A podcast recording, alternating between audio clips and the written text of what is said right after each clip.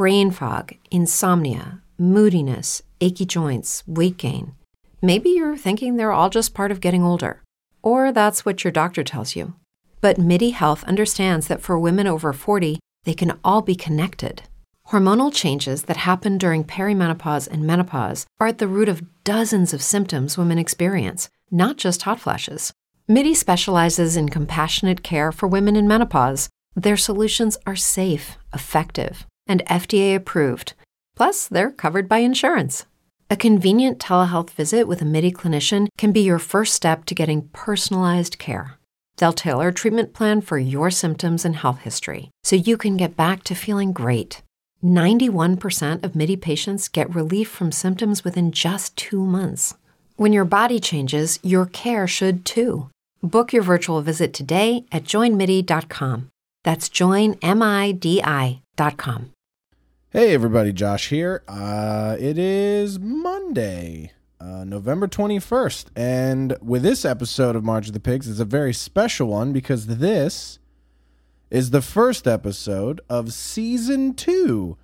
Um, Josh, why does your podcast have seasons? I don't know. Uh, some of my favorite podcasts have done seasons in the past. I think it's a cool way to uh, to kind of change things up a little bit and refresh it and make it new. Um, so I figured with uh, with as big a guest as we have on today's episode, we would use that to kick off season two. Um, let's say you're new and you go, "Hey, man, this is the first episode I'm listening to. Where do I hear season one? We'll make it available eventually, uh, probably on my website. I'll probably have it available." Um, a couple other exciting things that I think are going to come along with season two. Um, one of the things I love, if you listen to the Joe Rogan experience, I love when they do fight companion podcasts. And I also love when uh, my favorite actors or comedians live tweet show premieres and things like that. So, one of the things we're going to do with Ginormous Food coming soon is we're going to do versions of March of the Pigs called Bite Companion. That's right, stole it, made it about food. Um, but we're going to do Bite Companion podcasts, which are hopefully going to be live broadcasts where myself and some of the crew or producers or, or whatever, maybe even restaurant owners, but people involved with um, the episodes of Ginormous Food uh, will be. Uh, I don't necessarily know about like live uh, going along with it because it's only a 21 minute episode. But we'll basically sit down and kind of go through the episodes as they come out.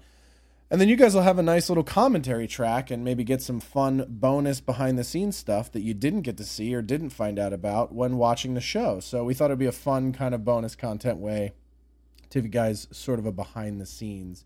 So look out for Bite Companions. We're also going to be tweaking the format of pigs a little bit, and I've talked about this in episodes before, but this is going to be much more food centric going forward. Um, and that is primarily because one of the other things that we're going to do over on Adam Todd Brown's Unpopular Opinion Network is a live version, podcast version of The Darkest Hour. We've talked about doing this for a while and um, not sure exactly when we're going to launch it because he and I have both been rather busy with travel. But ideally, what we would like to do is make the darkest hour shows in LA that we do something fun for people that aren't in Los Angeles, where the people that are going to be on the darkest hour shows every month will actually come on the podcast and kind of talk a little bit about their writing process um, and how they came up with the material that they're doing on the darkest hour or that they have done. Maybe they've maybe they're guests that we've had on in the past and we say oh man that's a great bit. We'd love to hear more of the story behind that. And that's what that podcast will be for. So hopefully you guys like that idea. It'll also give us a place to kind of put more of the just uh, shitting around and comedy talk, um, you know, and the goofing off that takes place in some of these episodes, and sort of compartmentalize it into that podcast, and really keep this one focused on more travel, food, um, and just general silliness. So that's kind of the goal. Uh, as far as updates with the show, Still looking at an early January premiere date, but I don't have an official date for you guys yet. That'll be announced as soon as I have it. Uh, Provoke the stand up special still on hold um, with uh, with when that's going to come out. I a little bit of news that I don't know many people know about. I signed with a new agency here in Los Angeles uh, over at United Talent, and um, that's something that that the team and I are going to be working on, uh, kind of once we know what's happening with the show. But obviously, the show kind of changes the dynamic of that, and hopefully, uh, with some success, we'll open some more doors and kind of help us make the special thing uh, more special. So, with that being said, this episode, season two, episode one, some of you guys are going, Josh, 201. What are you trying to make it look like you did 199? Nope. That's how television shows are numbered. That's how we're going to number these. So, 201 is actually season two, episode one. Um, and this guest, uh, our guest this week is Brian Redban. Crazy enough, uh, Redban's been around in the comedy community here in LA um, as long or longer than I have been. So at least 10 years or seven years, I should say. Um, I think closer to 10 and, uh, in semantics. Uh, either way, I did not know that we're practically next door neighbors. And we just bumped into each other one day at uh, a sandwich place and just started talking. And then come to find we practically have the same diet and hit the same places 15 minutes apart from each other every day. So, uh, this episode, we talk about that a lot and some other things. I hope you guys enjoy. Step right up,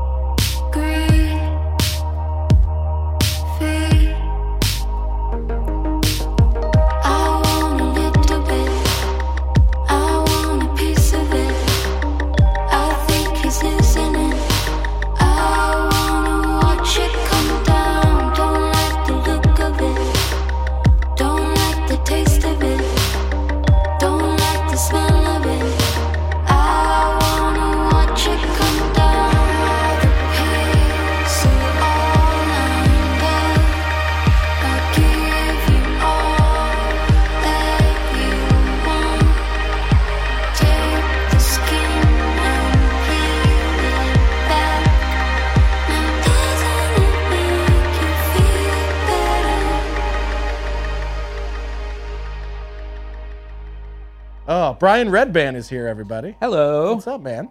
So we uh it's so weird. Like I think LA is the only city where you could live in the same city as someone for I've been here for 5 years. I've been LA for 7 or I've been here for 4 and I've been in LA for 7. And not only do we live in the same city and I had never bumped into you until like 3 or 4 weeks ago, we practically are next door neighbors. Oh yeah. And, and on top of that, it's where one of my good friends, Tony Hinchcliffe, used to live. Yeah. like, like literally the same. in same this very apartment. Yes, No.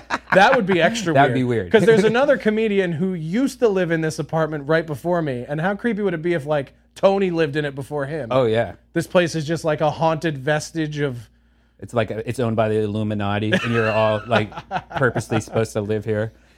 yeah, comedy flop house, everybody. Uh, that's once where Tony Hinchcliffe murdered a girl.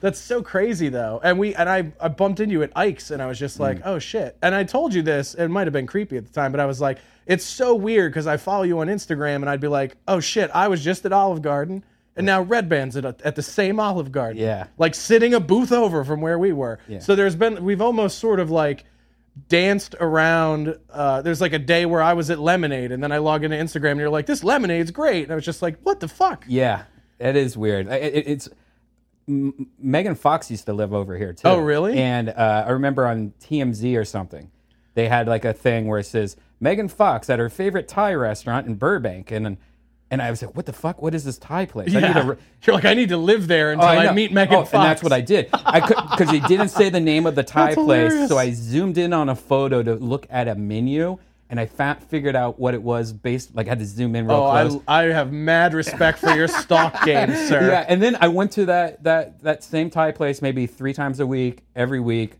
for months. And I even know told Megan the owner, I'm like, oh, you know, I saw Megan Fox. He goes, oh yeah, she comes here all the time. I'm like, God dang, I Not when I'm here. yeah, I know. And You're like, but- I can't even meet her when I'm trying to. yeah. You're like, I hear the divorce is coming. I'm gonna be that guy at the Thai place. Oh, I know. Serendipitously. Yeah. No, it's so weird how that works. Like there, there's a lot of famous people that live right over in Toluca Lake. Mm-hmm. And I remember one night I was Ubering, and I go over there, and uh, I get this request. It's like 11, and I was close to home because what we're like a mile from Toluca Lake. Right. So I was like, ah, do I really want to take this ride? And I pull up. It's like a house party.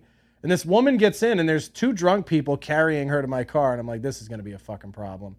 But she's like lively, funny drunk, and the girl, I can't see them because my car's kind of low. So like like you had to do today, you had to like lean in to make sure it was me. I just saw waists. So mm-hmm. the one woman, they put the the woman in the car, and the chick comes around to my driver's side and leans over, and it's like, "This is my friend.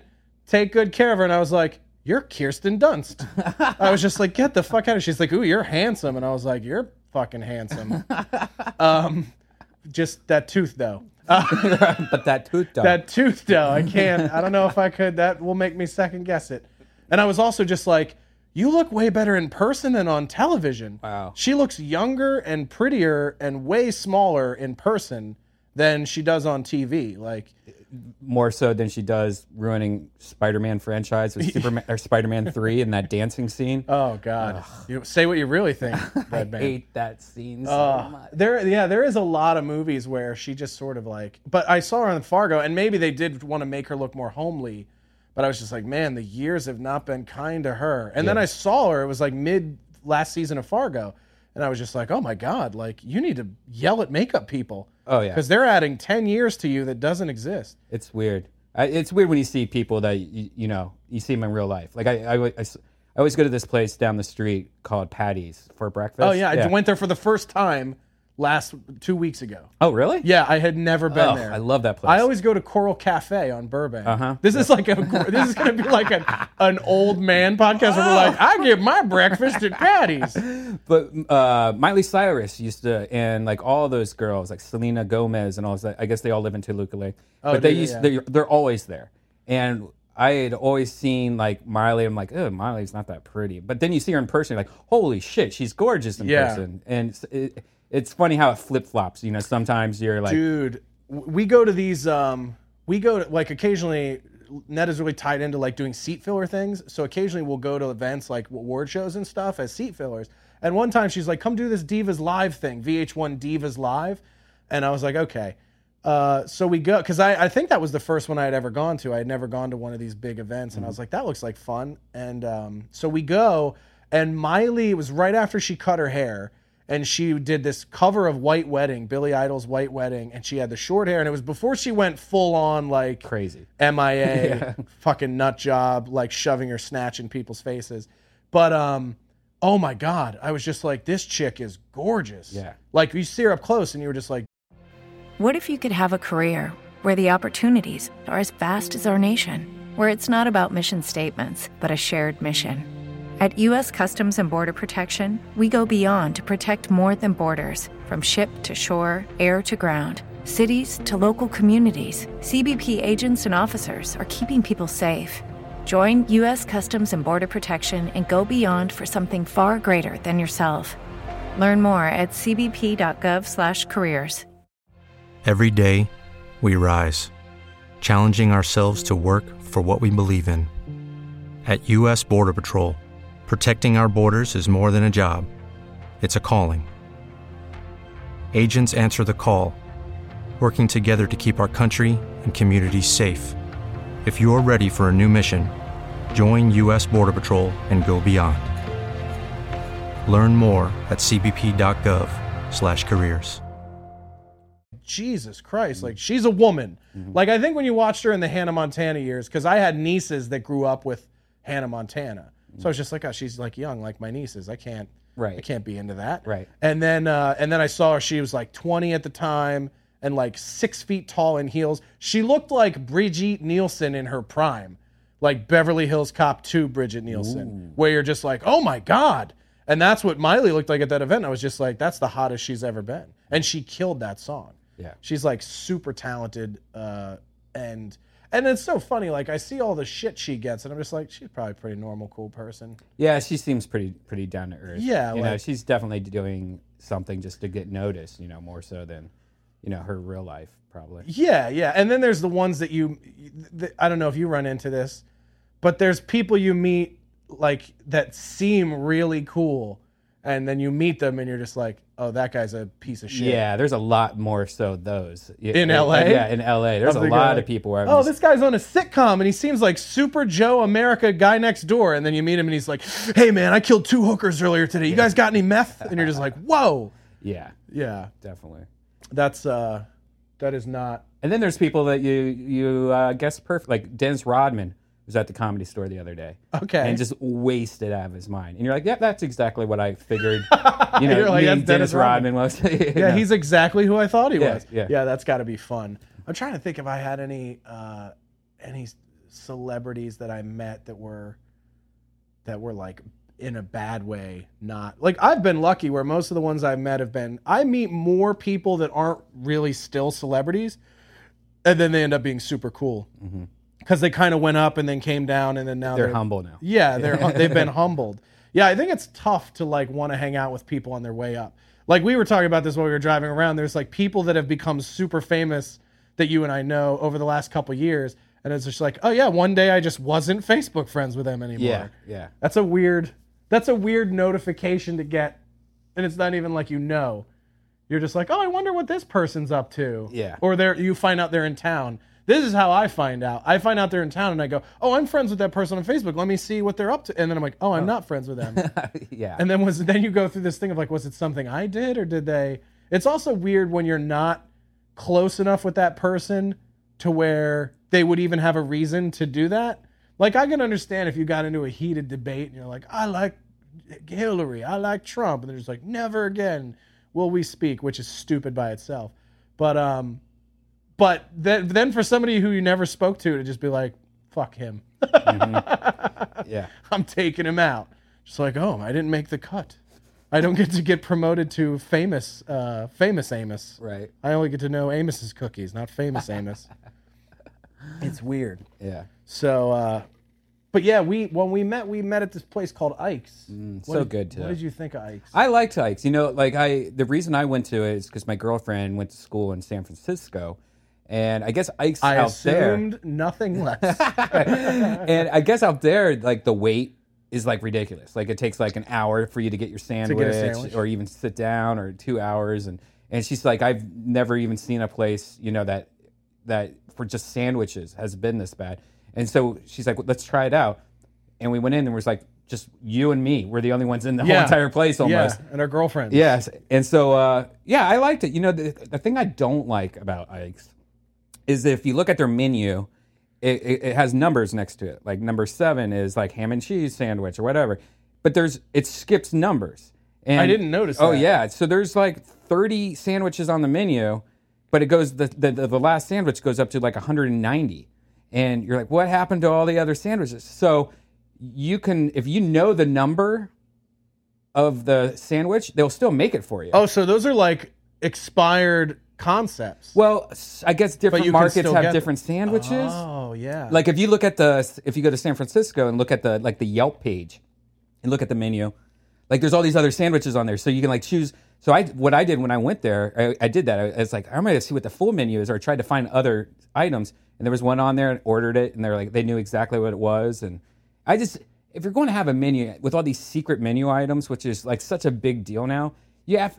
You can't have that many secret items. You know, maybe like one or two. Yeah, don't have 90% of the menu be off menu. Yeah, exactly. Because and and it's such a pain because I like like you, I order a lot using like DoorDash and stuff like Uber Eats. not anymore. Not anymore. But but you can't you can't you can't order those. You know, on No. those apps, they only let you order what you can order. You, You know? and some of these, I, I love the apps. I love when you go into like Postmates and you want to order from like a, a, a sandwich place, and it exists, but you go in and it's just like, just tell us what you want. yeah. There's no menu items. Right. There's nothing listed. There's no prices. Yeah. And I feel like every time I do it that way, they just add like thirteen dollars to the bill. Oh yeah.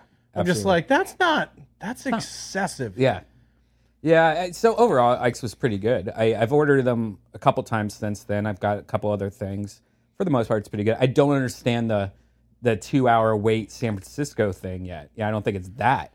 Like a lot of Yeah, these places, I don't really get. You know, when there's like a crazy wait, and you're just like, well, that's just chicken and waffles. You know. yeah, yeah, yeah. There's a place. There's a place I went to growing up in Philly called Primos, and those are amazing hoagies. And I do think if there was something like that out here, I could understand the wait because they use like they use semolina bread, which is like the hard roll. It's like way higher quality than most sandwich places. They use like premium meats. They use like fresh vegetables and like like even their roasted red peppers are like they do them in house. Like there's so many elements to it where it's really like an artisan, as douchey as that sounds, is really an artisan place, and um, and that it would make sense to me. But this place is like there's not much to it. The only sort of artisanal thing that they do there is their bread, that Dutch crunch or whatever. Yeah, I like that. That That's pretty good. amazing. Yeah. I mean, it's pretty good. But like sandwich places now, the same with like pizza places. I, I don't know it was like being in Ohio growing up, but in Philly, you could order. I remember we used to order from this place called Lou's in, in Delaware County, just outside of Philly, where I grew up. You could get like a 20 inch pizza of cheese for four bucks. Yeah. And like, so for parties, we'd get like 10 of these things and spend 40. dollars Mm-hmm. And now it's like, that same size pizza here is like $28. Yeah, I mean, unless you're going to Little Caesars, which, Which is the I crappiest. yeah, I hate. You know what I do is I buy a Little Caesars and I use that as the crust. You're of- like, I use that as trash bags for my real food. no, I use it as a crust, and then I put my toppings on top of it. Oh, that's and then, smart. And then recook it. I got a toaster oven. I know this sounds stupid, but I recently researched the fuck out of toaster ovens, and I finally got a toaster oven. Never had a toaster oven before for some reason. And Yeah, I, that's a mistake, by the way. Oh, now that you have one, oh, you're like, what? The, how did I live before this? Yeah, yeah, and Yeah. now sandwiches and anything it's like it's so easy to make and it's so much better. Like if you get a pizza and it sucks, put it in the toaster oven for five minutes, and now it's a way better pizza.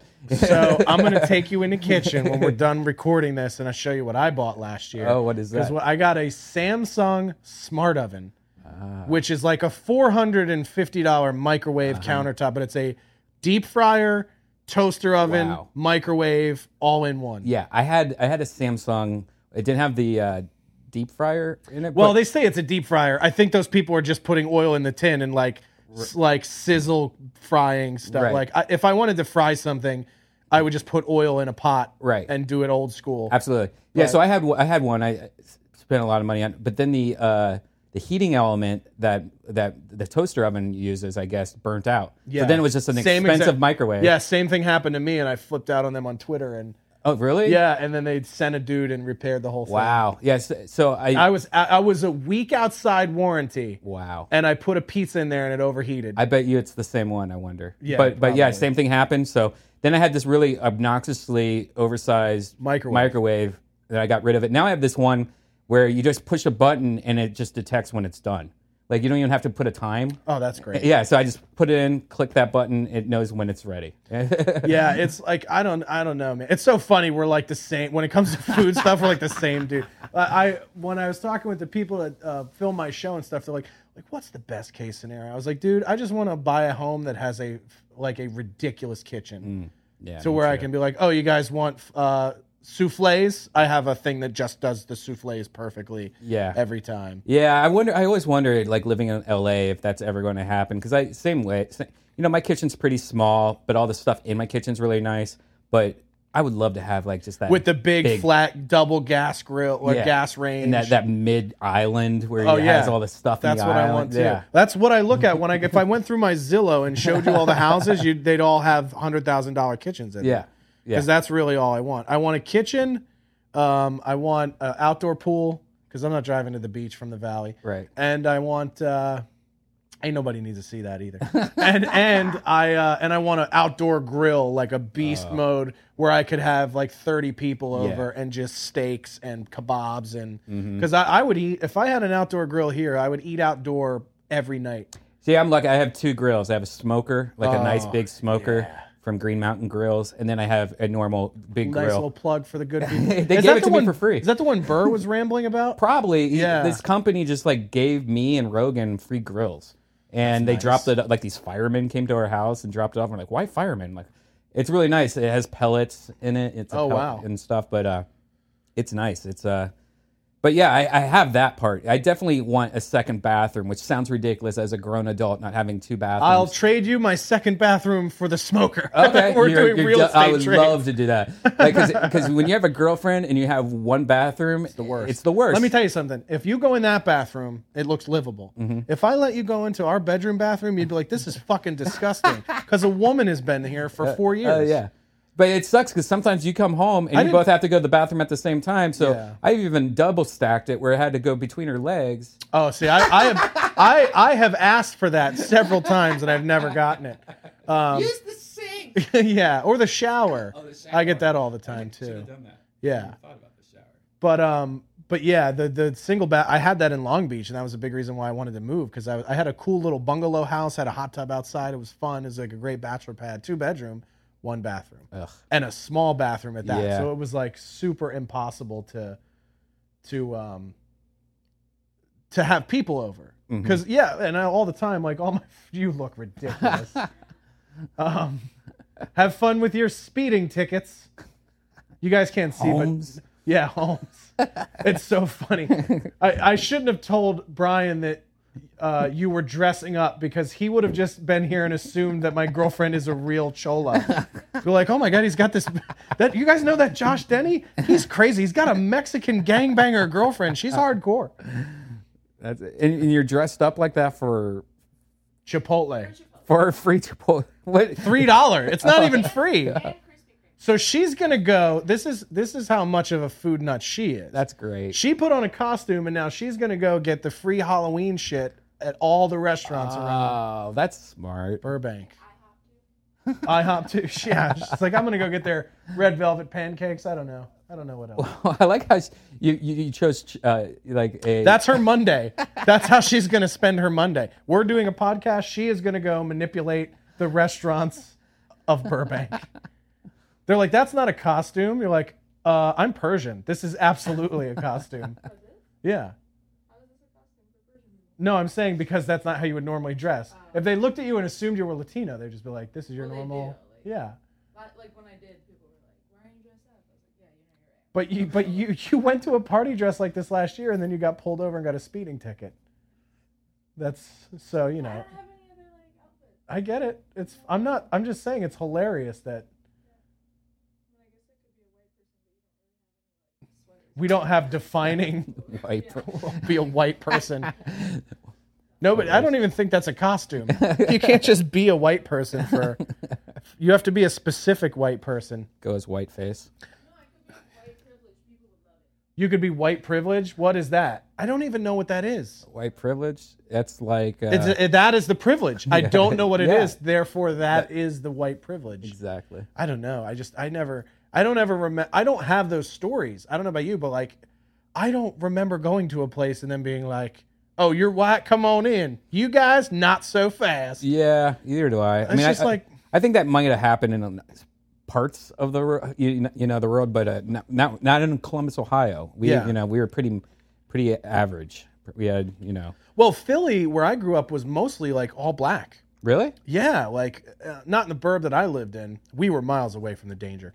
No, but um, but no, I my mom like when I was a kid, my mom when she left my dad, her first like long term boyfriend was black, and I remember going out. I remember getting more shit from black people working places than from white people. So that it's like weird having that different perspective of like black people were more mad that he he was like a jacked good he looked like Idris Elba. He was like a sexy, good looking young, but he was like 10 years younger than her. And um and then like women would just be like, "Oh, fuck this white bitch taking this good this good man." And uh and then they would just be shitty and rude to us everywhere. Wow. So like I saw more of that in Delaware and Pennsylvania than I saw the other way around. So it's kind of like um I just always associated it to whatever the larger group of people is anywhere is going to be that way towards the mm-hmm. smaller group of people. I never really associated it to being white. And I was never really in a place where there was so many white people there. Well, I was when I moved to Minnesota, but then it was almost like so many white people. They were just like, "Oh, how about that? A colored man!" Like it was like finding a unicorn. yeah we didn't we we had a good mix. We didn't have any Mexicans growing up though, and I remember when I saw my first Like Mex- you say that like you're No, they- deprived. they did- they- we didn't have reindeer or Mexicans. they didn't they, they never they never came up to Ohio. Too far north and too Yeah. cold. And then I remember when I was in college, I, I remember seeing my first one, and I, I remember going, and, and I remember going, Mom, there's like this, these this group of this family that moved across the street, and I, I think they're Indian. I I don't know. And and then uh, she told me, Oh no, those are Mexicans. And, and my my dad goes, Yeah, they have a lot of them in in California. Oh yeah. And then, sure enough, uh, I dated one in high school, and I didn't even one. I didn't even know she was Mexican though. Yeah. So it's like my dad goes, "You dated uh, the girl in, Mex- uh, in high school? You dated was Mexican?" I'm like, "Oh," because they seem like like her their dad was Mexican, but the Mom, Mom was was white. Oh, okay. so I never knew that they. You just thought he was like tan. yeah, I thought he was like Italian or something. Yeah. there was a lot of that where I went to school in, in, in PA because there it was a big Italian neighborhood. And I remember the first like sixth grade, there was this girl, Christina, I don't remember her last name. Um, and then she had a friend, Danielle or whatever. Like Christina was redheaded and white like me, and then her friend Daniela was like dark eyebrows. She looked like Penelope Cruz. And I was like, this chick's hot. What kind of Italian is she? And she's like, I'm Puerto Rican. And I was just like, oh, yeah. Ay, ay, ay. I was like, I don't know what that is, but I like it. it's trouble. She was trouble too. I- joined it. This was the first time I sacrificed manhood for the sake of getting a girl to like me. I joined a line dancing class. Oh, God. I was sixth grade. I was 12, but I was like, look at all the hot chicks going in here. Let's go dance. Oh yeah, line dancing was huge in Columbus. Like, Yeah. I, I mean, as 21 year old, 22 year old, we'd go to this line dancing place not because we wanted to line dance. It That's was just the chicks were packed. Yeah, it was packed with Yeah. chicks. Electric. I learned the electric slide. Oh. I learned. Uh, Yikes! I can't remember. And that there was that song. I can't remember if it was C+C Music Factory or who it was, but it was that song. It was like another night, another dream at all. You know that song? Oh, yeah. yeah. That song is forever etched in my mind because we had to do a dance to that oh, song God. in in sixth grade, and I was twelve, and I just remember being like, I don't know what pussy is yet, but it better be worth all this.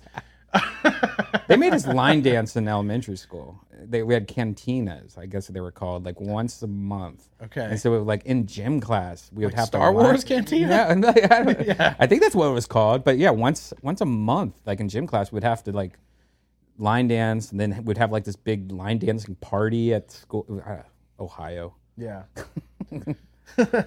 yeah, it's funny. I had way more there were way more of those like weird uh I think kind of traditional things when I moved to Minnesota cuz I moved in the middle of high school and there was they had like way more sort of traditional hometown uh clubs and things like that that people did versus Philly where it was just sort of like anything like that that people did was not affiliated with the school.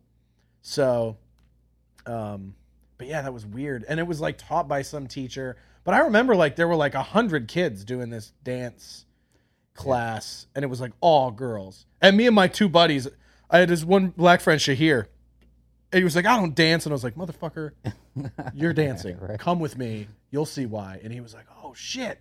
They got ninth grade girls in this piece, and I was like, oh, "Yeah." so yeah, it was just like that was my first memory of like selling a piece of myself for the greater good. But uh, we'll take a quick break and we'll come back and talk about where we ate today, which was guisados. Woo.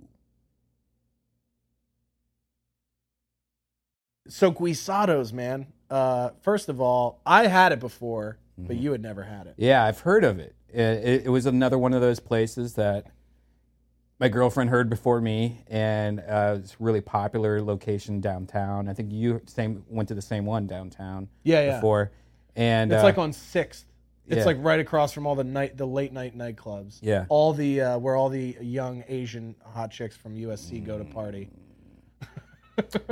But yeah, it was. you it, just was had a moment. It was, it was good though. I, we got the sampler, and you had a little bit of everyone. Now, one of them I wouldn't eat because it was it, it, loo- it looked like raw chicken, like the same texture, Gelatinous, Yeah. translucent. Yeah, Like, you ate it and you said it was horrible. Yeah, you made the right decision by not sampling that one. And if I die tonight, it's because I was too brave. yeah, for that my own good. Yeah, that just did not look right. But all the other ones were amazing. Now they make their like their tortillas every day. They they marinate their meats every you know day. Like so, it's supposed to be like a really fresh place. And when it comes to tacos, I love tacos. It's done right. I like this place. This was great. Um, Yeah, and it's really simple too. They Mm-hmm. Yeah. don't they don't overdo it. It's not fluffy. I do think like put a fucking soda machine in, man. I hate when places don't have soda machines. we only have um this weird. We only have horchata. yeah, And uh, Armando Palmera. yeah, Which is like their version of Arnold Palmer, which was great. It is great. It tastes like fruit punch. But though. yes, but I also feel like I got diabetes Oh, yeah. drinking the first two sips of this. absolutely. Yeah. I'm just like But you have to have a soda or a pop machine. You know, like uh, you have. I don't. To. I can't shit on you saying pop because I lived in the Midwest for for 11 years and I st- You I still was- say it? Uh, occasionally. I say pop, and then, uh, but sometimes it's so obnoxious. You know, To people? to people that they get so freaked out about You, it. you always- yeah, it is like you know. Uh, when I first moved here from Minnesota, I said it a ton the first year, and then I got the piss taken out of me so hard by people. I was just like, soda. Right. It's. Uh, I just caved. I, I think it's weird when people say Coke, even though they don't mean Coke.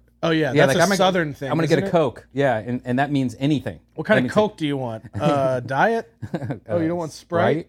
yeah, Sprite is not a Coke. Uh, it is a Coke product, I think, but or is it Pepsi? No, it's Coke.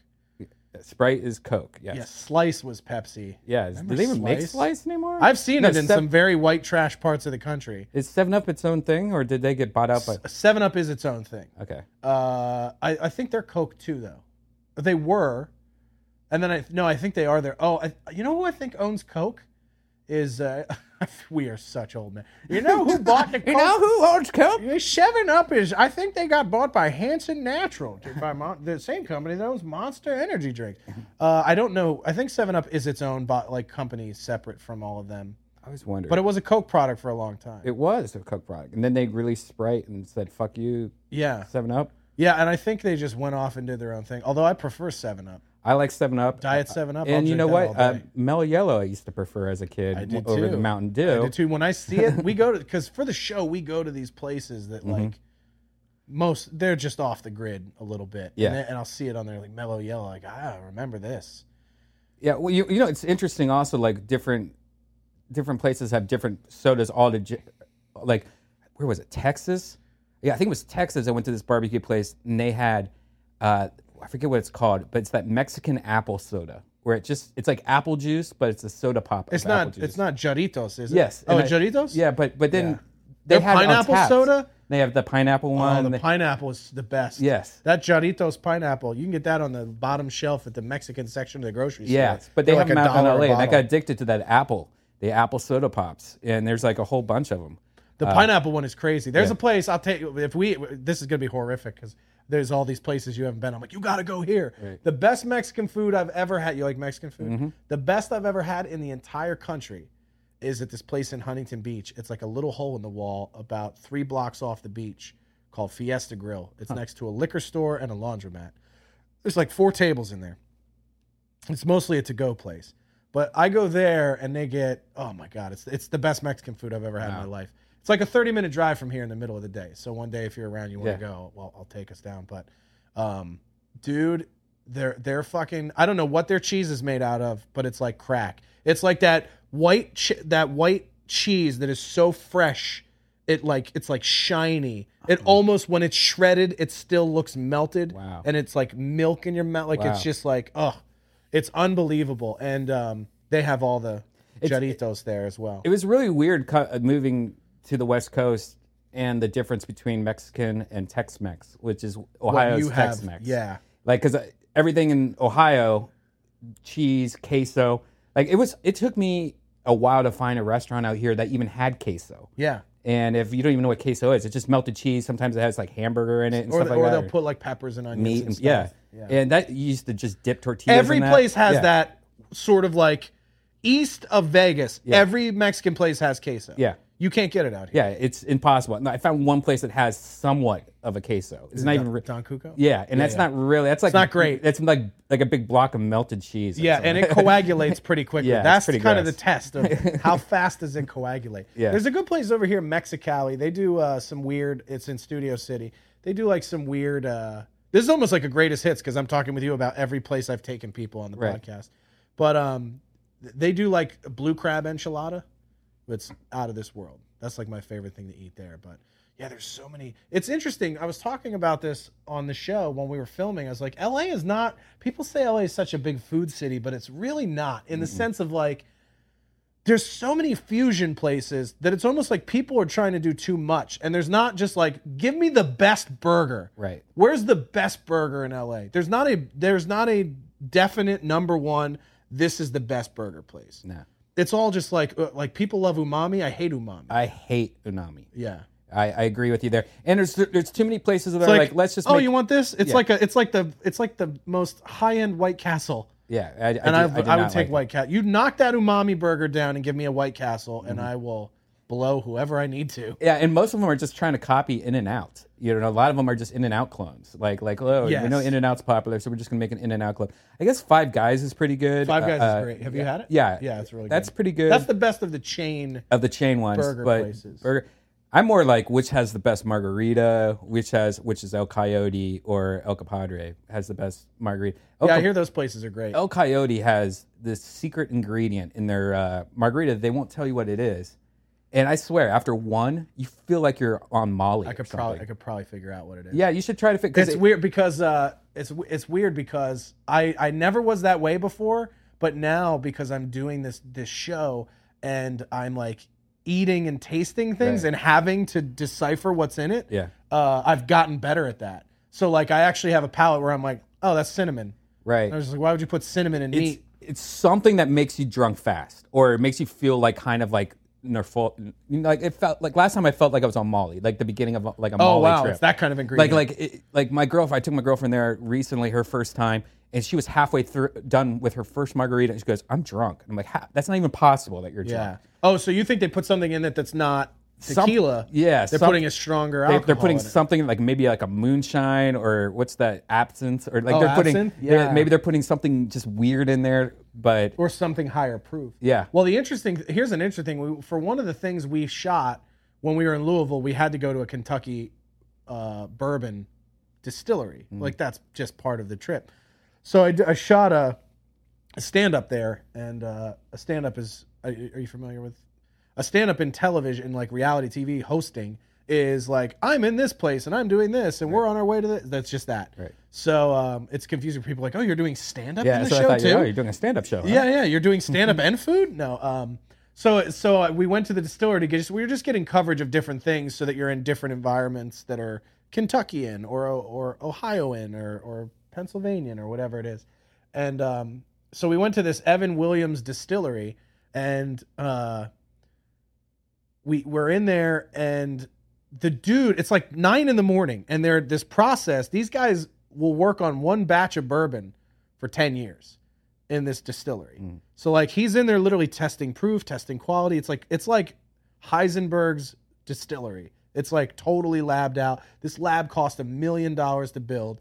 And this guy's pouring 160 proof just grain alcohol, just white, clear clear and he's like, "Here." And I, I went I put it to my nose and I was just like, "Jesus fucking Christ, that's like pure rubbing alcohol." Wow. And he's like, "Yeah." And then we just we mix it with some se- with some spices and, and then it becomes booze. And we're just like, Jesus Christ. Like the alcohol that goes into that stuff. And he goes, I was asking the dude, I was like, well, what is the yield? And he goes, well, the longer you, he's like, a barrel of bourbon um, is the same amount of bourbon. The difference is the longer it ages, the less yield you have per keg. That's why it's more expensive. So he's like, you know, let's say a, a barrel is three hundred dollars, and I, I could be miss, I could be all wrong with this. So if people are listening, going, that's not how bourbon works, I don't give a shit. But uh, but he was basically like, let's say a barrel is three hundred, uh, a barrel of eight year will yield 150 bottles, but a barrel of 30 year will yield 10. So that's why the 10 Mm. year bottles, so they have to get to 300. That's why the, and my numbers are way off. It's probably like 10,000 for a barrel. Right. And then like, yeah, if you, if you get 10 bar, uh, 10 bottles out of a 30 year, they're a thousand dollars a piece. That's what dictates the pricing for aged booze. I never understood that. But he goes, basically, whatever the process is, they make sure that the cost of yield per barrel is the same. The difference is the longer aged alcohol is, the less actually because it rests, and the less is actually in that barrel. And then I got to I got to take I got to like label my own 23 year barrel. They go, this will be done in 23 years. Oh, wow. And it has my autograph on it and the show's information and when we were there. And then I bunged it because the bung hole's a real thing, Mm-hmm. not just from Beavis and Butthead. So I bunged it, and then they let me keep my bung, uh, my my thing. I they took that out. I guess there's two of them. I don't know what it was, or there was just a souvenir one that they wrote stuff on. But I have that. That's cool. And then I just like went on Twitter and was like, "Suck at Mila Kunis. I have I have a 23 year aged when she did her Jim Beam commercial, she's like, "I'll be back for this one in eight years." I was Oh, like, yeah, "Mine- that's right. I'll be dead when mine's ready. I have a hundred year bourbon. They won't with even my have name on- TV shows. Yeah, they won't even care who. No one will care who I am when that bourbon's ready. They'll be like, "Who's this guy?" Um, but yeah, it's it's a weird situation.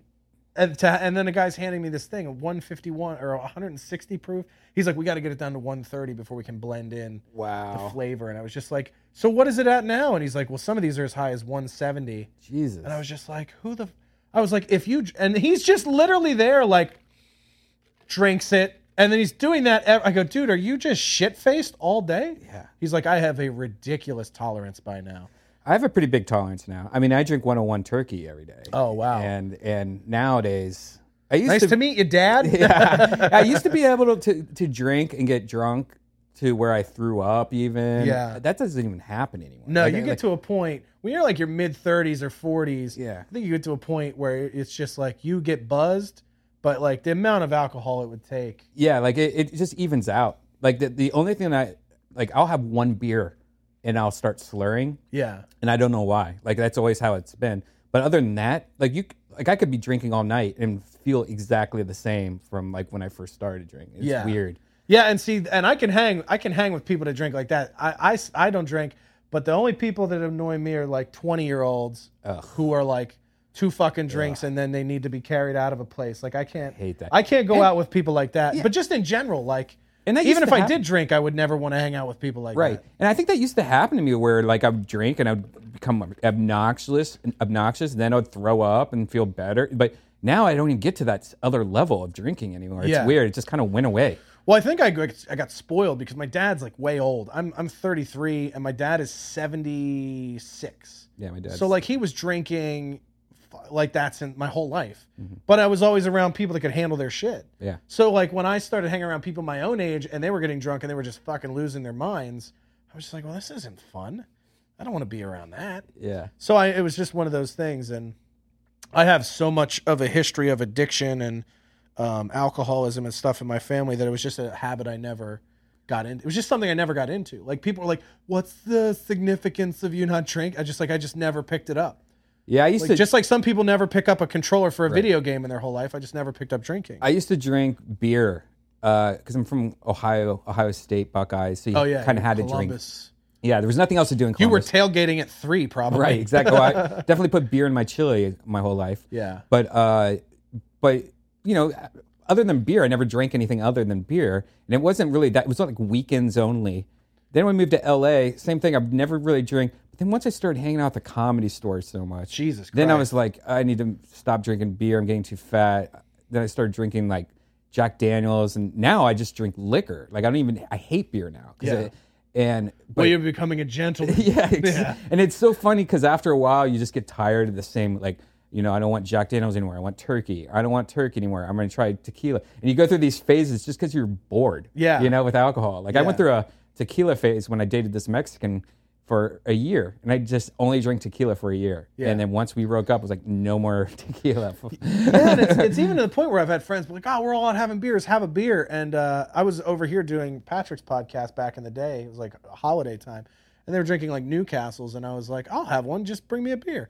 I got like halfway through this thing, and uh, my butthole started pink. So- like I started dry heaving out of my ass because I was like, "I guess I'm allergic." oh wow. So like I was like the sickest I had ever been from Really? drinking half a dark beer. Now dark beer is the only thing that does that. If I drink like a lager or I a, what, what's in there that makes it. I think it's just how how much wheat is in it or barley or whatever is in. And I don't know what Newcastle's heavy on that makes it dark. I don't Yeah. know anything about beer, but um, That's weird. but it, yeah, it's like, but it was oh, it was vicious. I was just like, why is my? it was like my asshole was throwing, trying to throw, but there was nothing. It was was like I had diarrhea. It was just like. Yeah. It, my stomach was just like, nope, Yeah. not having it. And I was like, why can't I throw this up like a normal person? but uh, and then yeah, and then there was another time, like a couple years after that, I had another dark beer, and the same thing happened. And I was I tried drinking a Guinness because one of my friends was like, dude, you're an Irishman, you gotta fucking drink Guinness. And I was like, give me a Guinness. He's like, it's not like beer. It's smoother. It's better. Same thing happened, and I was just like, well, if you guys ever want to see some real cool butthole Cirque du Soleil, give me a dark beer. Yeah. Um, but yeah, it was just like, uh, and so it was sort of one of those things of like, well, I don't need like I'm not I'm not a dude who like I'm weird if I don't have a couple drinks around people. Like I'm pretty I'm pretty out there. So like, uh, but more other people get more uncomfortable with it than I do because, you know, I guess if if I if I have friends that like they need a couple drinks before they can wind down, if you don't, they're just like, what the fuck. Yeah, What do you it, you're it's better always than me? it's no, it's always weird. Like I have a few sober friends, and there's there's sober friends that I like who are just sober, and then there's like the ones that went through AA. Those are the ones I don't like, Yeah. The- because then they're just judging you and t- like "Oh, you're going to actually have another one. Like you're like, "All right, Oh, stop." God, who the fuck would say well, that? no, no, it's just like People do that to me with food. I was like, I'm gonna have a. We were at lunch and I was like, I think I'm gonna get a tamale. You're like, I'm fine. I'm like, well, now I feel like I can't. Oh get no. I'm not. I'm just giving you shit. But that is how you feel, though. Yeah. Where you're just like, where you're just like, uh, oh, I would. When people make those comments, where there's like, I would never have two two glasses with dinner, and they're just like, well, now Oh, I yeah. feel like I can't have one. There was a girl. I'm not gonna say who it is. She was a pretty famous celebrity, and I went on a few dates. Tell with me her. offline. Yeah, and I went on, and I went on a few dates with her, and she's an AA person, and but she's like, you know, I don't have a problem with you drinking. You But can- she totally did. yeah, and she, she's like, you can drink in my house, you can smoke in my house, I don't care, and huge house, and so I came over once, but I was wasted, wasted. Like I could, t- it was like one of those times where you could smell your own breath like a mile away. Yeah, you you're like, I'm really jacked yeah, up. Yeah.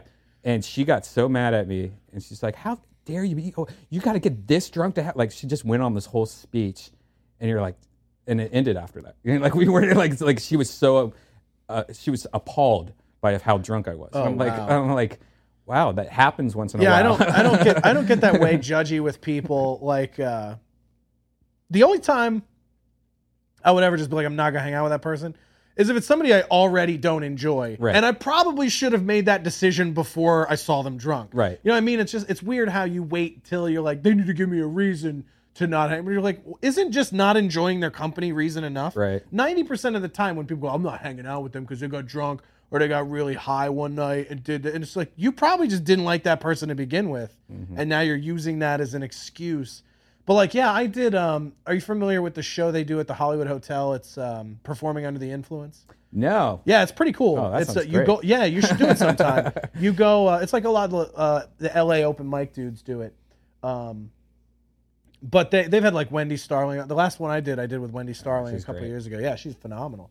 Um, but you do a five minute set sober, and then you have an hour to go do whatever you want, get drunk, get high, whatever, and then you come back and do a seven minute set completely out of your mind Man, that sounds perfect. and I and I don't drink, so I was like, I got two 40 ounces of Mike's hard lemonade, and I did my five minute set, and I, and I did my seven minute set, and I was pretty fucked up, but I didn't even realize it. I just got chattier, I got friendly, like a little bit, like not even friendlier, but like little too comfortable with people where I'm like grabbing dudes and like no. I'm like close talking people and I'm just like, what's up, man? I was like almost like reacted as if I was stoned. right. And then um, but I I was not mentally sharp to do my material. I was like drawing blanks and like, what the how the fuck does that joke go? Yeah. So some pe- some of my friends were like, dude, you might be a way better comic if you have a couple beers. And I was like, no, we tested that theory couple couple Christmases ago, and it does not work that way. yeah, I have to find. It's funny because I had to find my perfect balance. Like you know, like because I would drink too much sometimes and then stutter too much On stage? Yeah, or smoke too much weed. Yeah, I might have went. I might have shot past it. Was the problem? Yeah. Also, I, I have no ramification of like, or no, no, not ramification. I have like no calibration for this is the right dosage Right. because I don't drink. So I was just like, I don't feel drunk, and then I was like, I'll have the second one, and just I was Yeah. done. My ideal right now is one drink in me, second drink in my hand, That's pretty smart, probably. going on stage with the shot. So then I go on stage, I'm like, cheers, do a shot. Then I'm starting my second drink uh, on stage. So that's So usually by the good. almost, so basically, you're probably at like peak buzz at the end of your set. Right. That's perfect. Yeah, yeah. That would be perfect. But sometimes, you know, you like say like you get bounced to the bottom of the list or The whatever, lineup, and you're yeah. just too like. I I definitely have a different set when I'm drunk, and some and uh, you know you listen to it, and it, sometimes it's hilarious because Yeah. like drunk version, like everyone knows you're wasted, so it's a lot fun for them. Uh, but other times it's just sloppy, it's Yeah. gross. You're like, oh, I can't believe I was on stage last night. Dude, the best example I can give of that, and if he ever hears this and and uh, hates me for it, sorry, but um, when I started, I had a job where I was traveling between Minneapolis and Chicago. So I would hit mics in Minneapolis, then I would go to Chicago for a week, and I would hit the mics in Chicago. So when I started in Chicago, this was 2007, and, and the open mics were like TJ Miller, Kyle Kinane, Kumail, uh, Mike Holmes, Mike Bridenstine. Um, who else? Uh, there's another big name comic from that. Uh, oh, Pete Holmes would be there from time to time. So like all these dudes who've blown up over the last few years uh, were all these huge monsters in the Chicago underground scene. Kinane would always go on late, and I never saw that dude be funny ever. Like, and and his friends were all dying, but it was that context of like he's so drunk, we're getting shit that we normally don't see, or he seemed like just annoyed that he had to perform. So like I saw Kyle Kinane for like a for like six months. I think he moved to LA after I'd been going there for six months of like one or two open mics a week. And I was like, this guy's not even funny. And then his album came out and it was like, holy shit, this doesn't even sound like the same comedian. And then I see him in LA now and I'm like, oh, he got the dosage right. Yeah. There's like it's a, it Yeah. really is about getting the dosage right. I remember when he first moved out here, and I was friends with Stanhope at the time, and he was so drunk, and he talked, and he sounded like Doug Stanhope. Yeah. And I remember telling Doug, I was like, dude, there's this guy that He's, like, doing your he's act. doing your act, Yeah. or, or your essence is what Yeah, a lot yeah. of the comics say. Steals my essence. But yeah, and it you can hear him in it, kind Dane, of like, Dane, Dane said that about Callan. Yeah. That was the first conversation I had with Callan in 2007. I opened for him at this place in Chicago called Riddles. And he said that Dane Cook like confronted him at one point and told him he stole his essence. Dane said that to a few people, I think. Yeah. I, I, I think I heard it through Callan, but I think I also heard it through a couple people. Yeah. Uh, Chris D'Elia, I think he said, See, uh, you know who D'Elia reminds me of the most is Pauly. Yeah. I watched Pauly go up in the main room one night and then watch Chris go up two after, and I go, holy shit, he's our generation's Wow. Pauly Shore. Yeah. If you look at just their subject matter, their delivery, their style, I I feel like they're almost identical, but like generationally different. Right. So like Paul, I think Pauly is like '90s D'Elia, and D'Elia is just like 2010s Pauly. Yeah. But they're very similar in terms of like their stories and what they talk about. D'Elia definitely has this. It's funny how some people have this like stage presence that's very comfortable to watch. Like he, I think Chris has a good stage presence. Like Tom Segura. like, Segura is one of my favorites. Yeah, you could watch. I could watch Segura all day because he's just so lovable I, on stage. I watched I've watched both of his specials, no lie, probably 50 times. Yeah. We'll sit here and we'll just like Ned and I will just say shit back to each other and then we just put it on. Yeah. Because we're like, if we're gonna quote it, we might as well watch it again. Yeah, he's one of my faves. Just the the, the one one of my favorite things is in his in completely normal, is that the first one? Where he's like, I was standing here and he killed that motherfucker right there. He just points with his foot, and you're just like, it's so funny. And it's just like the little things like from the most recent one where he's like, hold my pocket. Oh, like I'll just say that shit and nobody knows what I'm talking about. But to me, that is the mark of being a great comedian. Mm-hmm. Great comedians have stuff that people are quoting to each other days after seeing them or whatever. And I've always tried to write stuff like that that people would come up to me. And I've got a couple jokes like that where people come up to me and they'll just be like they'll say something from the bit and it's like, "Okay, that's good. That means I've made something, at least a couple jokes that people go, you know, they remember those bits." Yeah. But uh but yeah, the Segura is great. I love watching Tom. Chris Porter. Oh yeah. I Chris love. Porter.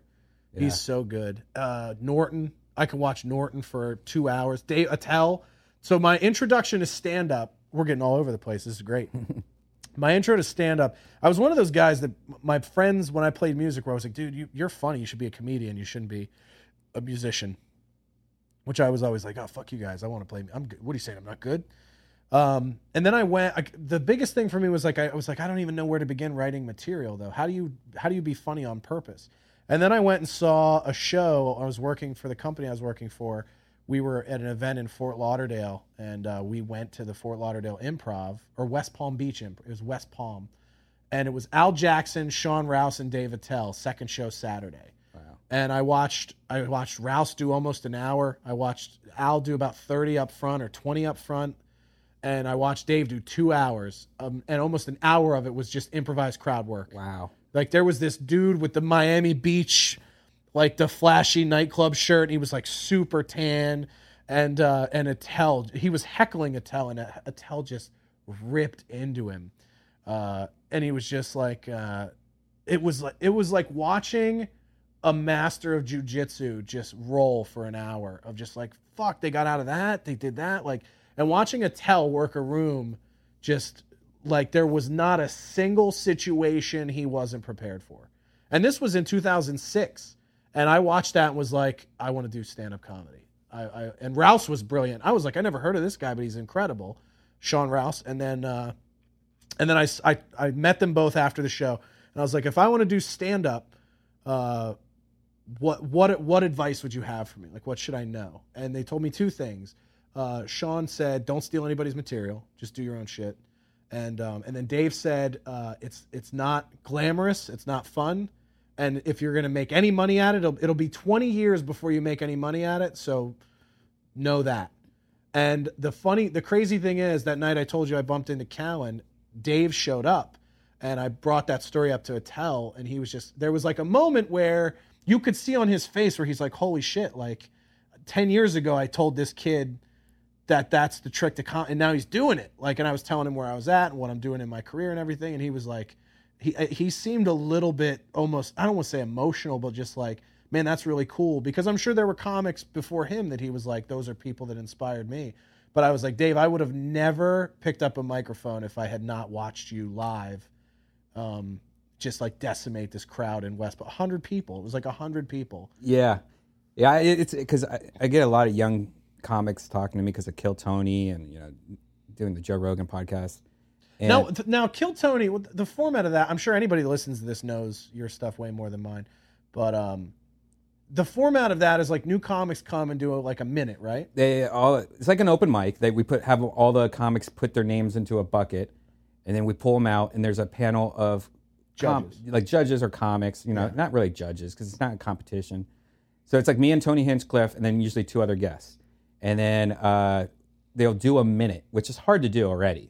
You know, To just do a minute. just do a minute. Yeah. but I got like three one-liner jokes I could throw into a minute, and that's it. Exactly, and that's pretty much what you should do. Yeah. Uh, a lot of people try to build up a premise in a minute, and then you know try to fit in the the end. Uh, you know, whatever. They run the light on it, yeah. So then we try to help them out, or you know we try, we make fun of them, or we try to you know roast them a little, or it just depends on each person. But what's what's really cool is that you know we've seen so many people you know from the beginning rising up so fast. Some people still not going anywhere. Who's and- the Who's the biggest? Like, who do you think started at Kill Tony and has gone on to be maybe the most successful? Well, I'd probably say the girls uh, that we we also have two girls with what they're called regulars, uh, and we've switched them out a few. Kim's one of 'em, right? Kim Kim Yeah. used to be one, and Oh, Sarah Weinshenk used to be one. Okay. but both of those girls, like I mean, Kim's opening up for Rogan now here and there. Oh, wow. So you know she's done a real good job, uh, but you know they're all still pretty new people. You know, but I remember there was a, a comedian like I think his name's Taylor Rizzo. I think that's who it was.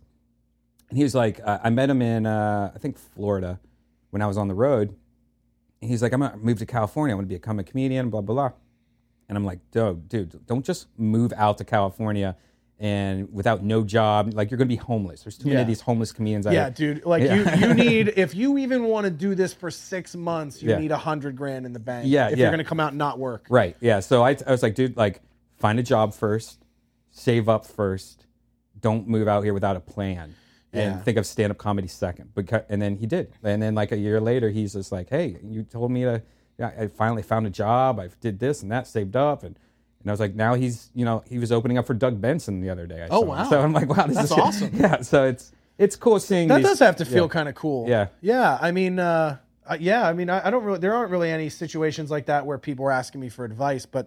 Um, I, have started with people that have gone on to have really great careers. Yeah. Like I, I remember one of the very first shows I did on the road, I did in Des Moines, Iowa, at this rock venue called House of Bricks.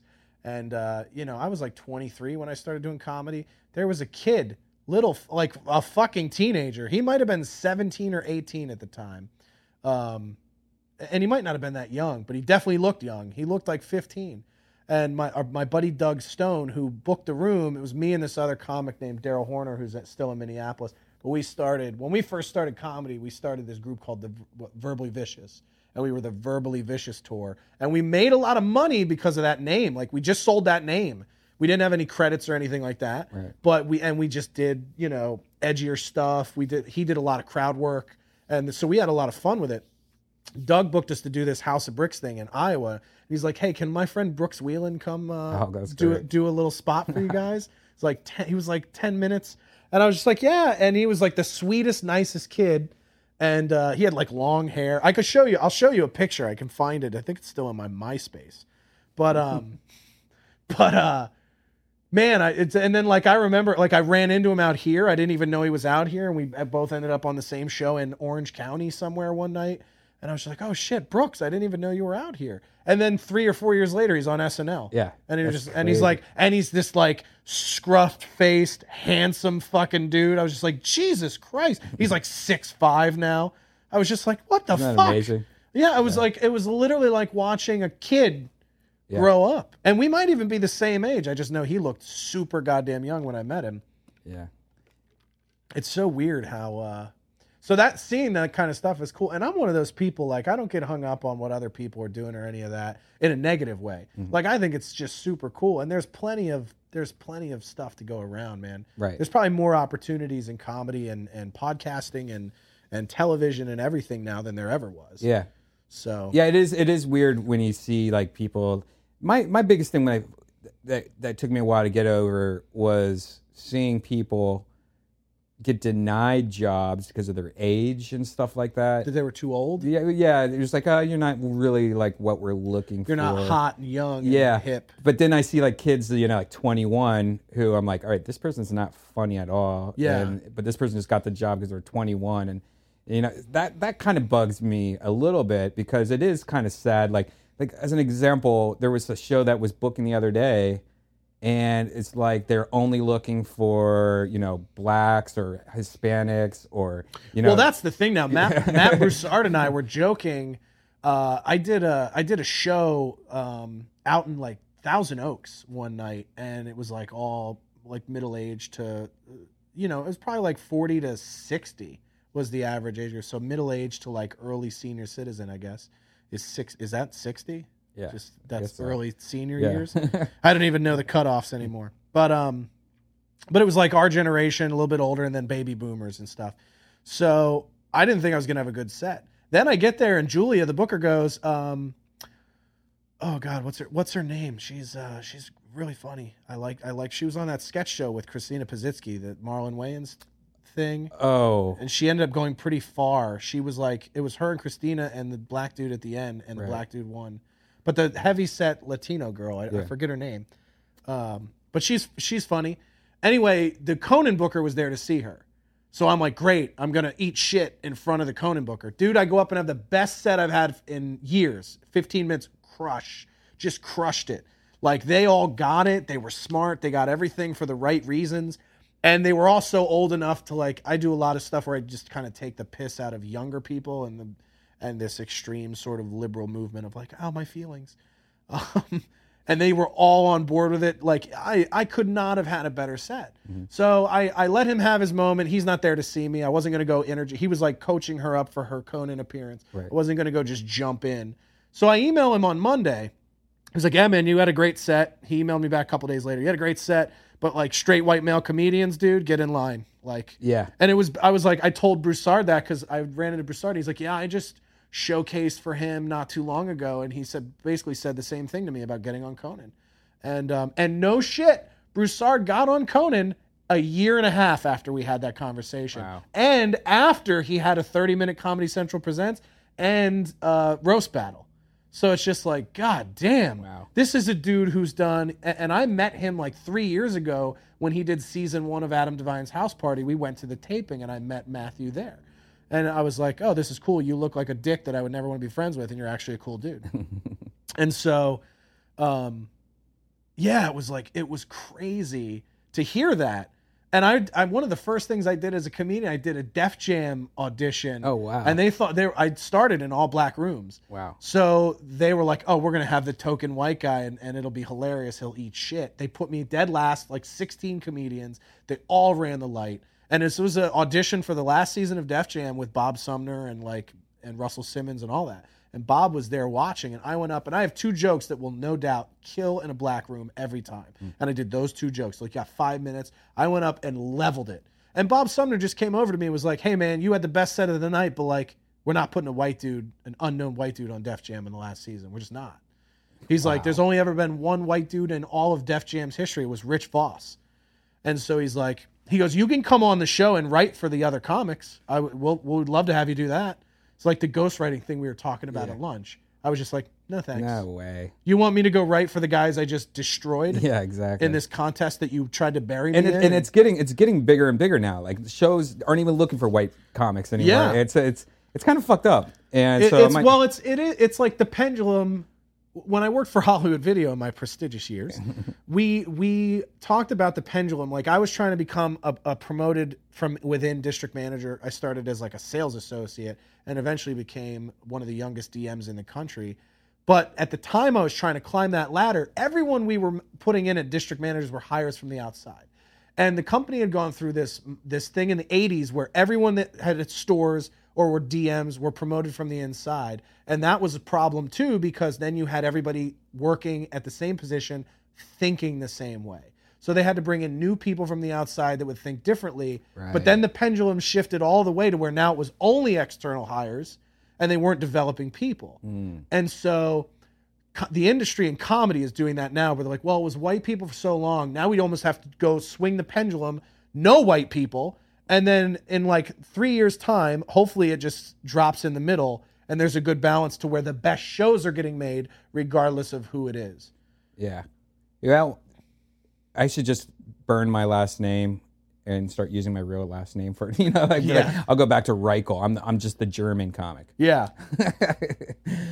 yeah, it's weird, man. Like how that how that pendulum has shifted and Yeah. And I said this, I did like a huge blog, I think, when it came at when it when the first thing started, when that momentum started shifting, I was like, my concern is that in the pursuit of diversity, the quality comes down, which has happened. Where it's like, oh, we need the new, we need the new Chappelle. So let's put him out before he's ready. Or we need the new, we need the new Sarah Silverman. So like let's just find that and these people are getting opportunities before they're ready. And I took a lot of heat because there was uh, there was a comic on one of the message like one of the Facebook groups who came out was like, "Yo, man, these last three specials by these new quote unquote hot comics have been shit." And uh, and I was just like, "Yeah, I don't disagree." Like as a fan of comedy, I'm rooting for you if you get a special to crush it. And the fact that you didn't and that you don't have any friends that were like, "Yo, man, it's not good enough." Like I would never want like if I was getting ready to shoot a special and we've only hung out this one time, you came up to me like, dude, it's not good enough. I would go, okay, what what I what I got to do? Yeah. because I want to make good shit that people remember. and it's getting worse and worse because of how easy it is to make a special nowadays, Oh, like yeah. on your own, like Netflix and shit. I have a couple friends that made specials, you know, some Netflix. But the problem I have with specials nowadays, everyone has a, a special. Yeah. Back in the day, it used to be called a special because it was special. Right. This was my life's work of material. It's like a I'm- greatest hits. Greatest hits. Yeah. This is my best hour I've been working on for 15 years, 10 years. You Yeah. know? This is called a special because it is special. Nowadays, it's like they're releasing specials every year. They're like, all right, I have to drop that material and I have to do a new special. well, even the heavy hitters have some misses. Like Oh, yeah. Louis had one in there that was like I think mm, recently, and he said he's not going to do it every year anymore. yeah, well, it's just that. like I think was the store one or was the one before that where I was just like, this It's- isn't great. It was probably the store one. I watched the store one, and it was it was pretty bad. Yeah, I yeah, the store one like was not great. and and yeah, there are ones like that. Like Joe hasn't done one in two or three years, and I thought the new one was phenomenal. Yeah, I like really this new good. one. You, you know what was interesting about the Louis, the, the store one, Louis, is half of them were really good premises and good jokes, but it just they didn't. It seemed like he didn't work them out. Yeah, Yeah. they seem unfinished, and, I, and that's my problem because I don't. You know, I was I was about to release a special, and then I was like, you know what? I'm watching everyone around me, and I'm like, you know, I I just don't want to release something that I'm not like Proud yeah, of. fuck yeah. Well, and is it timeless? is it something like you look at those, uh, and I sound like a comedy historian, but like go back and watch one of Carlin's from like '77. Right. You, if you, if I told you that was recorded now and he's talking about now, you would go, yeah, it Yeah. all sounds about like. So when you talk about timeless, is this shit that will always be funny forever? Right. And so that's a lot of pressure. But I, I've released albums, um, but the, but uh, here's the other thing: is like there's jokes on my last album from 2012 that I've redone that are way better. And, Mm-hmm. that's another thing. You can't put it back in the tube and do it over again. Right. And that's something like I'll retire shit on my own where I'm like, yeah, that's done. Yeah. But then I'll come back like six months later, like, oh, I haven't done that bit in a while. And you'll I'm try something. try it again.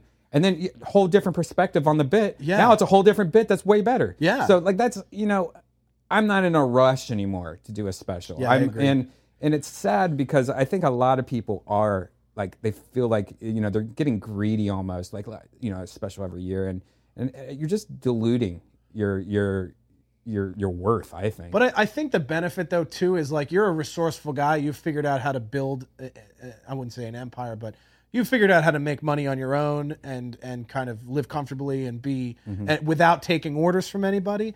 And I think when you're that way and you're resourceful and you you know that like I'm never going to starve, I think you can have the freedom to do that. And like for me, I'd rather Uber than than go fucking crank out shit that I don't right. I don't think is Yeah. good. Just for the sake of like I need that 60 grand selling a special every year. yeah. But it's like but also like I've had jobs where I've made six figures and I've made really good money working in corporate America and um I would rather do that than and and uh than to put out like shitty comedy because I have to do it and I have to get paid. Yeah. And the other thing that sucks about that is like 60 grand's not a lot of money.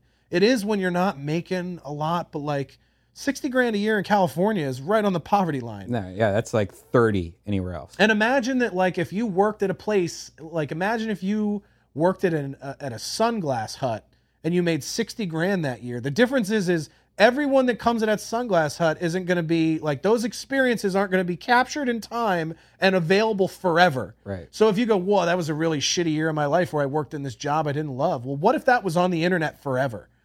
You know what I mean? So I do think it's different now where you could have put a shitty special out 10 years ago and, and people go, oh, his first one's not good, but his second one's great. Nowadays, when people are dropping heat, Oh yeah. you know, like, and the thing I loved about Joe's special um, was that it was a reminder that, like, sometimes people can just go on stage and talk about life through their perspective and it just be funny. Like, the thing that I loved about that is Joe's not like a niche comic. He wasn't talking about one particular topic. He didn't have one particular point of view. Wasn't afraid to poke fun at himself, contradict himself. But like you go through that special and it's literally like six bits in an hour, and he's just talking through. Mm-hmm. He's these gotten so good, especially with podcasts. conversational. Yeah, podcasts have helped him out so much because he'll he'll he'll talk for hours. You know, every podcast know, I is three listen- hours long. him, yeah. I mean, it's he does like six podcasts a week sometimes, and it's it's he's gotten so good at that conversation.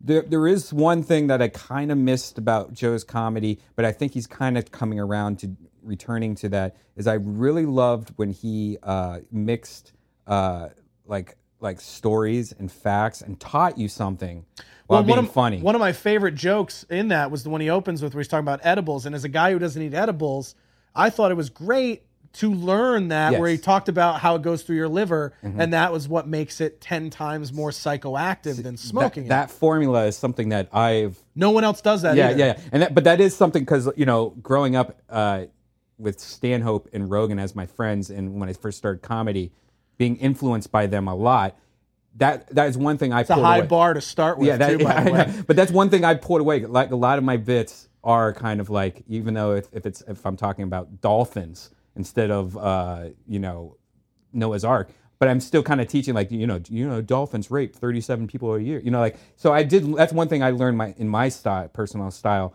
is I like trying to do that teachy thing, and then even if it is about poop. but it, but I do think there's merit to that, and it's also proprietary in the sense of like, I, I always tell people this when people go like, "What's the secret to good comedy?" There's this girl who lives in our neighborhood who just started, and I met her Ubering, and she's like, "I want to be a comedian." And I was like, "Sure, whatever. You're a hot girl and you want to be funny." But she actually really takes it seriously and really like she's been to a million open mics, and she's like, "I don't want to do what all the girls are doing. I want to do my own thing." And I was just like, "Well, just write about you." Just write about the things that you experienced from your perspective and i and i think if you write comedy from that place it will be great and it will be personal mm-hmm. on your level And you can't steal it. and so the thing is, like, even if you're educating people about stuff that anybody could research and find out, they're not going to because those are things that only Brian's interested in. Right. And so when you're writing comedy about that, nobody else is going to do that because they don't share your precise interests in things versus when you're doing observational comedy. And if you've been at the store a lot or you just be out, you're out in comedy a lot, you hear so much of like, so how about that Trump or how about this or how, and they're just talking about current events and it's like everyone's doing that. I don't understand. Like when I see people doing observational comedy in their first couple years, it's like You're that guy who goes, you know what there needs to be in this city? A good pizza place. And it's just like, motherfucker, do you have any idea the amount of competition in the pizza market? Right. And you're going to get in and start doing observational comedy. And there are guys like, and then there are guys that are murderous at it, like Sebastian. Sebastian could tell you about his day and it just levels you because you're like, this guy's fucking hilarious. Like he does. Uh, so a million people have done Uber bits. I refuse to talk about Uber on stage because it's been done to death. Right. But Sebastian goes up and opens his special with a bit about Uber, and you're just like, holy shit, that's hilarious. He's yeah, he's he's hilarious. Where he just goes, could you imagine 20 years ago, a guy pulls up in a fucking Prius and goes, get in. You go, get the fuck out of here. like just his way. It is kind of like, oh, love it is the border of like that hacky Yeah. Italian guy stuff. but the sauce. Yeah, you gotta talk about this the is my sauce. this is the gravy. Uh, the sweet the gugats. You know, just saying like unnecessary Italian words that don't make sense. But um, but yeah, man, it's like it's just fucking weird how uh people people worry about Joe. Joe taught me the biggest lesson in comedy, uh, and I, it was a behind the scenes on his very first special, the one where he had the backwards Kangol. Kangol. I can't remember what special that was Yeah. but it was I think it was like he did Shiny Happy Jihad, and then he did that special. It was at Tempe. I was Um, there. You were there. Yeah, yeah. I got, almost got in a fight because I was because I would fil- I was filming, Filming. all the background. I heard you tell this story before yeah, somewhere. and then some. I was filming some girl who was getting kicked out. She's like, "Stop filming me!" And I'm like, uh, I'm, "I can do whatever I want." You know? Yeah. And then she like attacks me or Oh, something wow. like that, and and then like her boyfriend came out and like she said I stole her ring because I Oh my think when she like hit my camera, like her ring flew off or something. I don't even know what the fuck. I can't. So, so then you filmed this, and I think this was what it was from. It might have been on a podcast or something way back in the day. But he said there's three phases to comedy. One, you're just trying to get laughs, and then two, you go through that thing where um, you want to make, you want to get the back of the lo- room laughs. You want to write comedy that other comics like and respect. And then that third one is where you get to a really truthful place of like writing from your own point of view and doing things that you think are meaningful but also funny to you. And you sort of become uh, like a comic with a purpose. And I and I always use that simple three step playbook of like, is this a bit that is just me trying to get laughs? Is it me trying to appeal to the back of the room, or is this really something that I think is is uh, it says something about what I care about and is funny? And um, yeah, it's just so weird how how things like that stick with you. Yeah. But that was probably there's so much advice you get in this business. A lot of it I've thrown away. But that was one that has always stuck with me about um, oh yeah, like that's a good simple three step checklist to go. Is this lowest level? Is this years one through three, years three through six, or six through nine?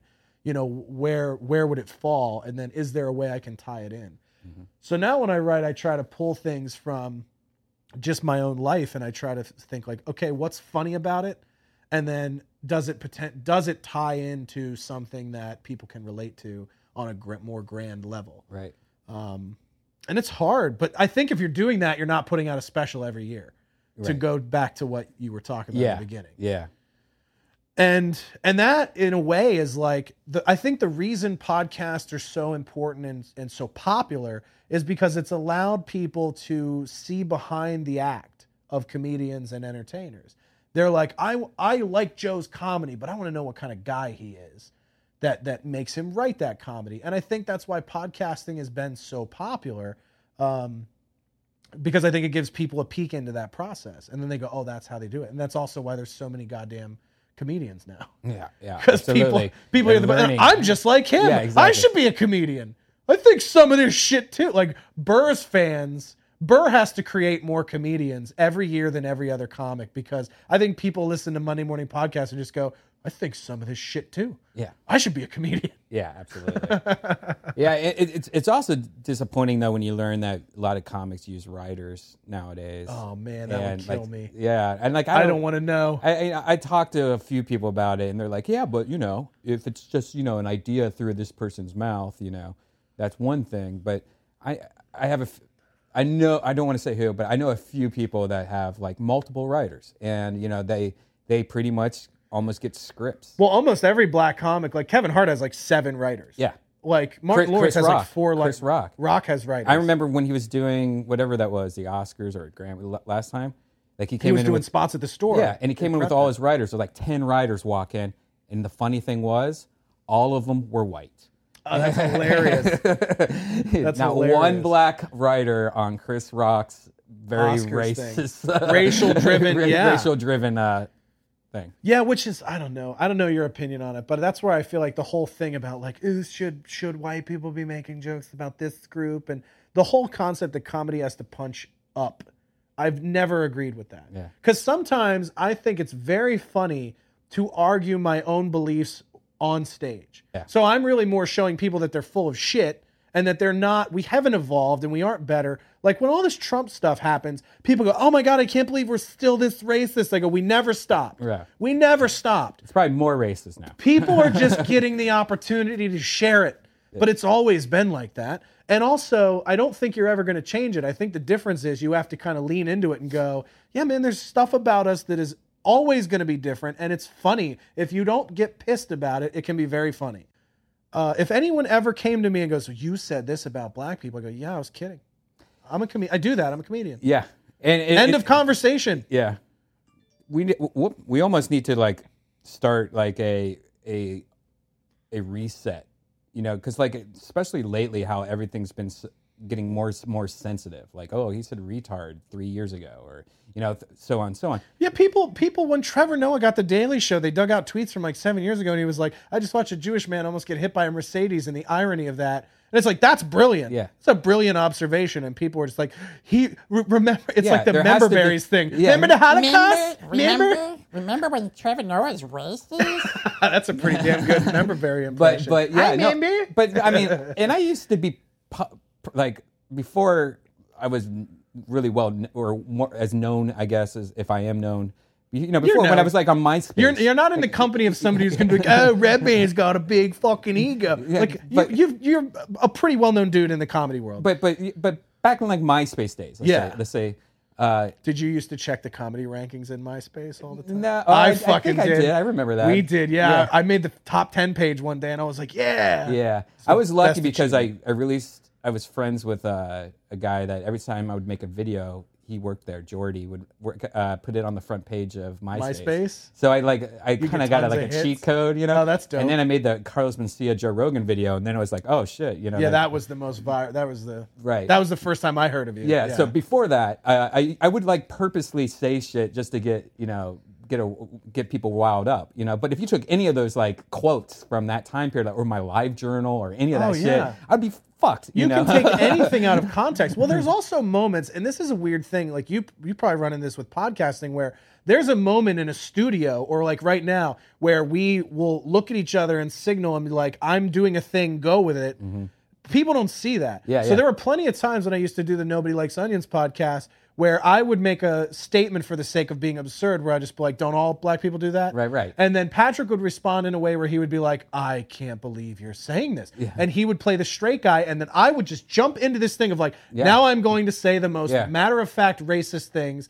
And you're going to play this role of, oh my God, what? They do that? And I was like, yeah, all of them. They all do. Like, so you're kind of creating this improvised bit on the fly.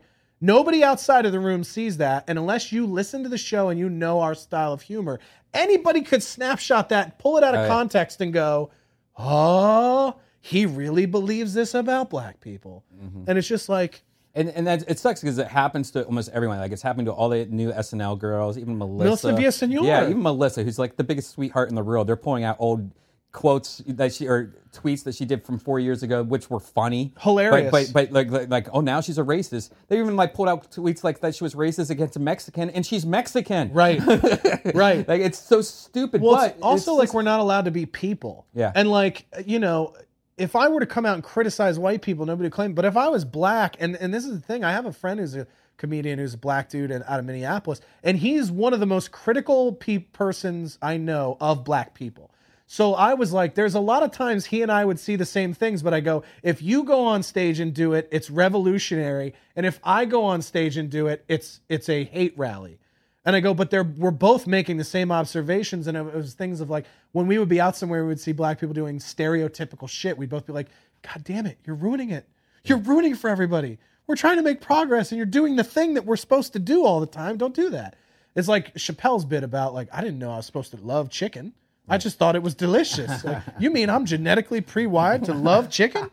Um, but it's like stuff like that, and but it's crazy to me that people will assess the legitimacy of that being comedy by the package that it comes in. Like if a black dude makes a hilarious joke about redheaded people, I'm not going to go that's our shit. I'm going to be like that's funny. And I, it should be it should be colorblind. Comedy like Justice should be colorblind. There shouldn't be any predisposition of like this person can't make jokes about this. But we've almost launched past that of like who can make jokes about what to where we're now in this world where the internet just pretends things aren't jokes.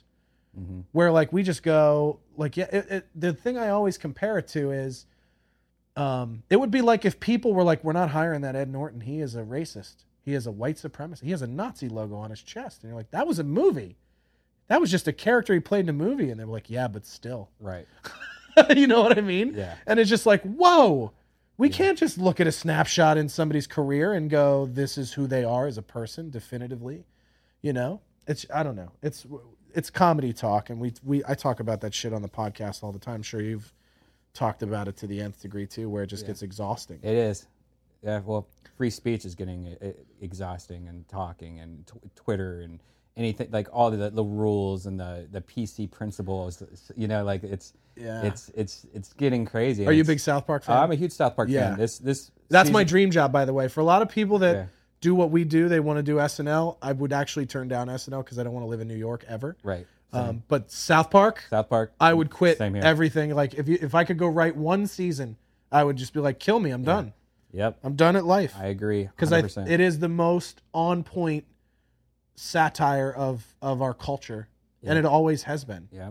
This season's uh, taking a little longer to get to, I think. The payoff. time. Yeah. Well, it's almost like Westworld that way. Yeah, I know. Where you're just like, come on, give me something. I know. When is the turn with Cartman happening? I know. Something's coming. Something's coming. The- These member berries. Yeah. What? How does it tie in? Is the Yeah. question. Yeah. But I the when the member berries thing I was like, what the hell? Because somebody told me like you got to watch the premiere, and I watched it and I saw the member berries thing. And I was like, I don't get this at all. And then they were just like, remember when there weren't so many Mexicans? And I was like, oh, that's where they're taking Yeah. it. Like so, the nostalgia is pushing people to a place of this openness with the shittiest parts of who we are as a people. Mm. That's that's it's a bitch. But uh, we'll we'll wind this down. I'm sure you got shit you got to do today. Are you doing you you doing Tony on Yeah, Mondays, Kill right? Tony tonight. I got got to dress up as Indiana Jones for one last time. Are you doing? Yeah, that was a great. if you guys follow uh, Brian, it's it was at Redban on Instagram, Yeah, R E D B A N. and then same with Twitter and stuff. Yeah. You can see you as Indiana Jones. Yeah, and my girlfriend is Asian. Short round. Short round. That's which is- hilarious. yeah, hilarious. Great sex too. Is it? No, yeah, I- don't play like you guys haven't done that. No time for love, Doctor We Joan. came How many times have you made her say that to you? she she even carries around these two potatoes, and she goes, "Hold your potatoes." Yeah. There's so many. Okie dokie. I could not, you know, and this is the thing. Like, in the minute I saw that, I was like, oh, there's gonna be so much fun, sex uh, role playing with that- those And- outfits. And, there's so many hilarious quotes because she was looking up quotes. the quotes, yeah, and the there's quotes so are many great. hilarious quotes when when she does it. Like like Does she do the voice too? yeah, and Oh, you forget yeah. that like this is supposed to be a boy saying this to a man, Right. But it's like I love you, Doctor Jones. like, cover your heart, Doctor Jones. Cover your heart, yeah, because the guy pulls. By the way, what a horrific thing back then. That mo- that scene was etched in my mind for my Oh, entire definitely. life. And the monkey dude brains? pulling the heat. Up. Yeah, monkey and brains. PG thirteen. Yeah, No, what 13 year old needs to see a, a guy grabbing a heart through a chest and, and, and a monkey's brain? You know, like there's so much. Uh, I, can't I, believe- I that would watched never that. happen. I watched that movie again as an adult and was like, "Oh, this is whimsical and fun." That was a fucking horror movie when I was a kid. Yeah. When I watch that, I was like, "Holy shit!" Yeah, even Raiders of the Lost Ark when the, the Nazi opens up the thing Ark of the Covenant? Yeah, and his face, Face melts. melts? Oh my god, I, I remember shitting myself as a young kid. Yeah, yeah. Some of those things were like, "How the fuck did they let us watch this?" yeah, it's nuts. it is nuts. Well, thanks for doing it, man. Thank you, man. I'm Thank glad you for the lunch. tacos today too. Yeah, and uh, that's that's how we do it. We'll have you on again. I mean, anytime you want. Yep. It's right around the. It's literally Oh, around yeah. the corner. Gotta get you on my podcast now. Yeah, it'd be fun. um, but yeah, and uh, you guys can check Brian out you on uh, Kill Tony podcast, Yep. right? What Uh, Brian Redban do? What Brian Redban do? Yeah, Ice House Chronicles. Uh, we're doing a bunch, so you just go to deathsquad.tv. There you go. Perfect. Thanks, man. Right, thank you.